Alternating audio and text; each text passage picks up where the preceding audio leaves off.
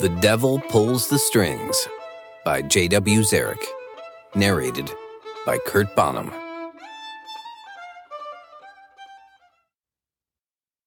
Chapter 13 Frostbitten Diplomacy. At the French Embassy employees' entrance, an imposing set of black metal doors with a 3D square pattern sits off center in a simple beige brick wall. Sapphire places her ID against a square on the door. A series of clicks and whirs sound, and the door opens. We enter a courtyard where inside guards stand at a gate, which is part of a high barbed wire fence. The guards are armed, dressed in intimidation black. Your security is serious. Those are AK 47s slung over their shoulders and handguns in holsters, I say working at keeping the stress out of my voice. AK 47? Sapphire says this like she's never noticed the rifles. A guard on the left motions for us to approach. Sapphire gives him a smile, waves her badge, and says, Good evening, Philip. I relax shoulders I didn't know I'd tightened. Good evening, Miss Anjou. You know this is the employee entrance, right? His voice is deep, but with a hint of friendliness. We didn't have much choice. The front is blocked with protesters. She flashes an, oh, don't get me started grin. Philip shifts in one fluid motion, putting his right foot back and his right hand on his handgun. Who's your friend? His tone is no longer friendly. ID. And reason for visiting the embassy, so? He asks. I hand Philip my driver's license.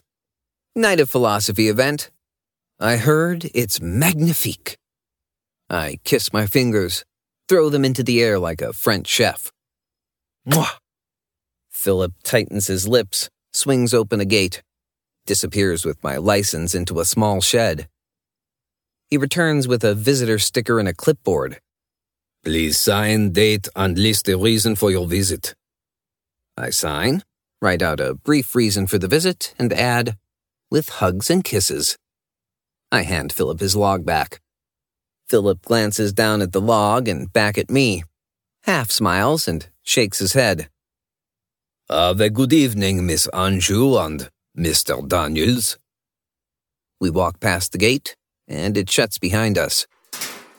A woman in a red scarf and double breasted green trench coat exits the embassy. She's walking fast, with a pinched expression and crossed arms. She makes a beeline right at us. Miss Anjou, your father is furious. She shakes her finger at Sapphire. The police called earlier. They're investigating the death of your Professor Stone. It seems you had an appointment with him but never showed up. And now there's another environmental protest outside. If these are your friends from St. Martin, your father is sending you back home.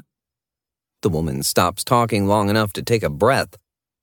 Sapphire flashes a thunderstorm glare. Miss Page, we spoke earlier, and you know very well I'm not involved with this protest.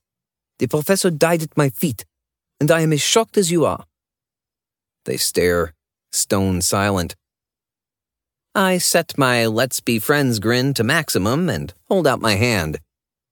We haven't been properly introduced, ma'am. Boone Daniels. And you are? Leaving for the day, she says.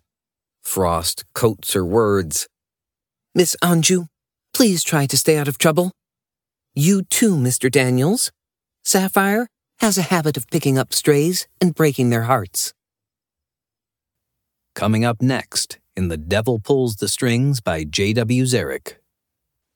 Chapter 14 Stage Fright.